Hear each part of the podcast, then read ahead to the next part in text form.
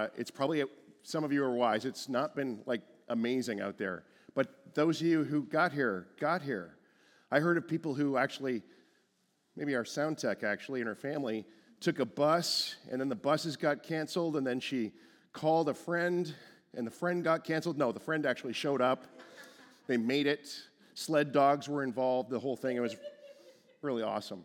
Um, after the service, by the way, just want to let you know, we are having our party still. So if you, if you want to still come, friends at home, you are welcome to, to show up even at time uh, in about 25 minutes. We're going to be starting our Christmas party. It's going to happen. And those of you who are here, we hope you'll stay and enjoy some time uh, just enjoying friendship together. And uh, there's going to be a lot of fun. Let's pause for a moment.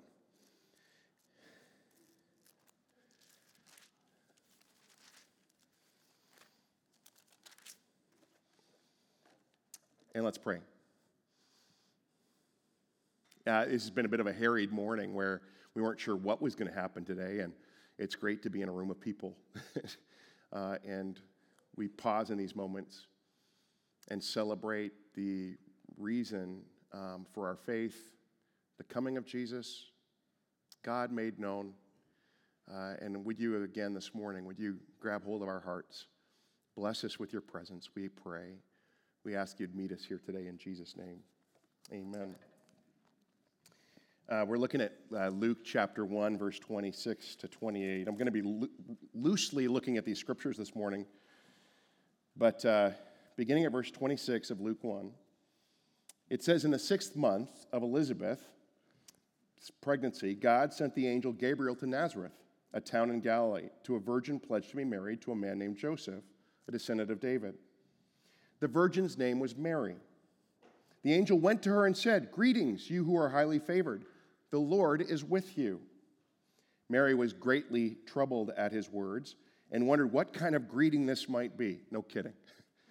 But the angel said to her, Do not be afraid, Mary. You have found favor with God. You will conceive and give birth to a son, and you are to call him Jesus. He will be great and will be called the Son of the Most High the Lord God will give him the throne his father David of his father David, and he will reign over Jacob's descendants forever. His kingdom will never end. How will this be? Mary asked the angel, since I am a virgin. The angel answered, The Holy Spirit will come on you, and the power of the Most High will overshadow you. So the Holy One to be born will be called the Son of God. Even Elizabeth, your relative, is going to have a child in her old age and she who was said to be unable to conceive is in her sixth month, for no word from God will ever fail. I am the Lord's servant, Mary answered. Let it be to me as you have said. Then the angel left her. Um, like most people, I think one of my favorite parts of Christmas is Christmas morning. I mean, I love the surprise of Christmas morning. And for me, one of the, you know, one year when I was a kid, um, I learned kind of the hard way that there, the magic of, of Christmas morning and getting presents was the surprises. Because one Christmas, a few days before Christmas, I snuck into my parents' bedroom and into their closet, and I found a gift with my name on it, and I actually unwrapped it to see what I was getting, and then rewrapped it again, and when I got that gift on, on Christmas morning, I realized part of the real joy of Christmas is the surprises that come with it. And it can be one of the best presents of, of a birthday or of Christmas morning. And one thing you can say about surprises is this they can be good and they can be bad, but they're rarely ever boring. Now, all this said, it's likely for most of us the Christmas story is not a surprise to us anymore.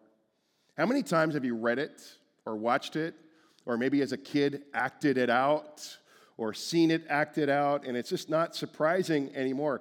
Um, we can forget how stunningly surprising the true story of Jesus' arrival is. We would just never write God's entry into the world this way. I've always appreciated Max Lucado's description of it. The omnipotent, in one instant, became flesh and blood. The one who was larger than the universe became a microscopic embryo. And he, was, he who sustains the world with a word, chose to be dependent upon the nourishment of a young girl. Or, as the message version famously put it, God became, the Word became flesh and blood and moved into the neighborhood. Amazingly, the wondrous story of Christmas can become kind of routine for us. We're not shocked any longer that the King of Kings is born in a barn and laid in a feed trough. that doesn't surprise us anymore. And I'm not saying we're Scrooges about it, but this news of great joy for all people can become a little dull or even a little ho hum for us, kind of just from overexposure. So, how might we put the surprise back into Christmas and awaken our hearts to this golden story and the wonder of Jesus' coming? My, my personal remedy year after year is to kind of re again, re reflect again on the real story, the original story of Christmas, asking God to help me look at it with fresh eyes and an open heart. I've come up with two words, two responses of those first followers, those, those who were in on the first Christmas. They were, first of all, this they were receptive. Look at Mary. We just read about her story of, of having this angel Gabriel visit her. She gets this bombshell news dropped on her. The good news the Messiah is going to be born. The terrifying news he's going to be born in you, right? This would be crazy. And how does Mary respond? She responds with this simple faith. She's, she's open. She's like, Let it be to me as you have said. I am the Lord's servant. What a great response. Look at Joseph. Joseph, her, you know, betrothed. Joseph could have, in that culture, and probably should have in that culture, divorced Mary. But God speaks to him in a dream, and he doesn't blame the dream on the pizza he ate the night before. he doesn't have an argument with God, even though his life and Mary's life are going to be turned upside down. He knows that they're going to suffer some, that in that culture, being married out of having a baby out of wedlock would, would bring real ridicule and shame. But Joseph just gets on with it. He's receptive to the work of God, even though he understands some of the cost of walking it out. I think of the Magi, you know, the, we, the wise guys from the East. You know, they, they canceled their Mediterranean cruise trip and instead traveled a hard, hard road, a thousand miles, to visit this King of Kings, to discover this king. They were so receptive. Not everyone was that receptive. A story that makes it into just about every Christmas play is the innkeeper in Bethlehem. Remember him? What does he say when Mary and Joseph show up at the door? They're, she's bursting at the seams, ready to give birth. And, and the famous line is, Sorry, there's no room in the inn. Right? Bad day. And I, and I wonder, just for a moment here, if that's not part of the reason that some of the magic of this Christmas story has kind of left some of us. There's, in some senses, no room in the inn. We get so busy, kind of in this season, making magic. like, it's all about crafting memories and buying and preparing and putting on things, and there can be no room for the real magic this story of Jesus' invasion into our world. I, I love the, the story of the little boy who played the innkeeper at a church play. And he had one line, that line, sorry, there's no room at the inn. But as the characters, Mary and Joseph, are, are walking away from him after he'd given his line, this, this little actor, this little boy shouts out, Wait, wait, you can have my room. And I, I think Jesus comes knocking, not just at Christmas, he comes knocking every day, in every moment, looking for receptive hearts. Hearts that would say, Come on in. I, I got room for you. you can have my room. And you know, folks, it's so good that we have this biblical, historical record of the coming of the Christ. What a, what a gift that we have that. But we have something even better. We have Him. Christmas is so much more than a sentimental feeling, it's a person. And, and this Christmas, I would encourage us to open up ourselves to the real and living Jesus who wants to meet us today, not just in our celebrations of Him. Second thing that stood out to me again this year is that they worship. That was their first response. Back to Mary. She's pregnant. She's not married. That's, that's more common today than it was then. To, back then, it would be a, a terrible thing. And she and Joseph changed their wedding plans, and Mary's response could have been depression. In fact, I wonder if it wasn't.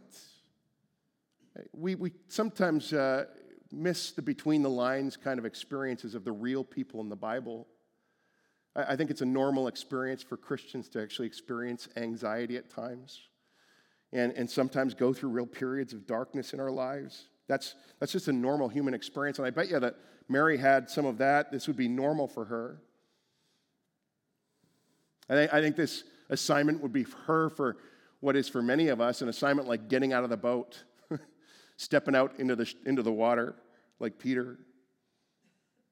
But you know what Mary is known for? She's not known for her fear, she's known for her worship. We have recorded in Luke 1 the, the song of praise that Mary sang during her pregnancy. Listen to just a sample of what she wrote. Oh, how I praise the Lord. How I rejoice in God, my Savior. For he took notice of this lowly servant girl. And now, generation after generation will call me blessed. For he, the mighty one, is holy, and he has done great things for me. His mercy goes on from generation to generation to all who fear him. His mighty arm does tremendous things. Those are the words of a worshiper. She was someone who looked above all the layers of, of life that was swirling around her, and she was able to look up and see that there was a God who was good, who's gracious. She could see his mercy, and she sang uh, words of worship, uh, songs of adoration. Talking about worship, you could mention the angels who sang to startled shepherds their songs at night Glory to God in the highest. You know, I think about the shepherds and the magi for an instance here for a moment. I mean, you couldn't have professions or social status that were further apart. I mean, rich, poor, Hebrew, Persian, Persians, different nationalities. And while we, uh, we know that they didn't actually visit the Christ together, like, like as pictured in most of our nativity scenes, we know they weren't there actually worshiping the infant Christ at the same time. Um, I like to think of them there side by side, worshiping Jesus. And as Matthew 2:11 says, these rich and influential wise men fell down and worshiped. It reminds us that it doesn't matter what your background is or your status, everyone's equal before Jesus. and every human being on the planet was, was created to bow their hearts before their Maker. We were made to worship. If we won't worship God, we'll worship something else. We all bow the knee to somebody or, or something. But some of the best news of Christmas is that worship is opened up to us in a whole new way. Suddenly, God, who is way out there, has gotten close and near, and we see the face of God in Jesus. We see what God is really like in Jesus. And, and, and then the, the great news is, is that when we get to know Jesus, as we look at his life, it's hard not to be moved by his goodness, the sheer weight of his greatness, his wisdom, his love, his compassion. Folks, in Jesus, the, the, the suspicion that some of us have grown up with. We, we find that God is not an angry tyrant one. In Jesus, we find such a God of beauty that when we see that, when we really see it, it's the most natural thing to worship. Many of you know uh, C.S. Lewis, the famous uh, British author and uh, professor who wrote the children's series of The Magical Land of Narnia. It was my favorite things to read when I was a child. Less than a month before he died in 1963, C.S. Lewis wrote the following letter to a young girl who wanted to know if any other Narnia books were going to be produced. This is what uh, Lewis wrote Dear Ruth, many thanks for your kind letter, and it was very good of you to write and tell me that you like my books. And what a very good letter you write for your age. Ruth, if you continue to love Jesus, nothing much can go wrong with you. And I hope that you may always do so. I'm so thankful that you realize the hidden story in the Narnia books. It is odd. Children nearly always do, grown ups, hardly ever. I'm afraid the Narnia series has come to an end, and I'm sorry to tell you that you can expect no more. God bless you. Yours sincerely, C.S. Lewis. You know, recapturing the wonder of Christmas will mean looking beyond us and looking to Jesus with receptive and worshipful hearts. As C.S. Lewis said, if you continue to love Jesus, nothing much can go wrong with you, and I hope that you may also do so, always do so. And finally, perhaps maybe the, the greatest surprise of Christmas, let me just add this, is not just the surprise that God came down, but that God came down and willingly laid down his life for ours. The, the one who was born in a crude wooden manger would grow up later to be nailed to a cruel wooden cross. And his love for the world, God, God had the best perspective. He could see just how broken and bound up and enslaved we were, how, how lost we were. And this quite frankly, was intolerable to him. He couldn't stand it. But he knew that the only remedy for our sickness, the only, the only freedom from the tyranny of darkness, would have to come at a high, high cost the cost of his own life. This is still the most surprising and extravagant gift ever. It speaks of God's great love for you and me. I say it often in this church. How much does God love you? He loves you this much. This much.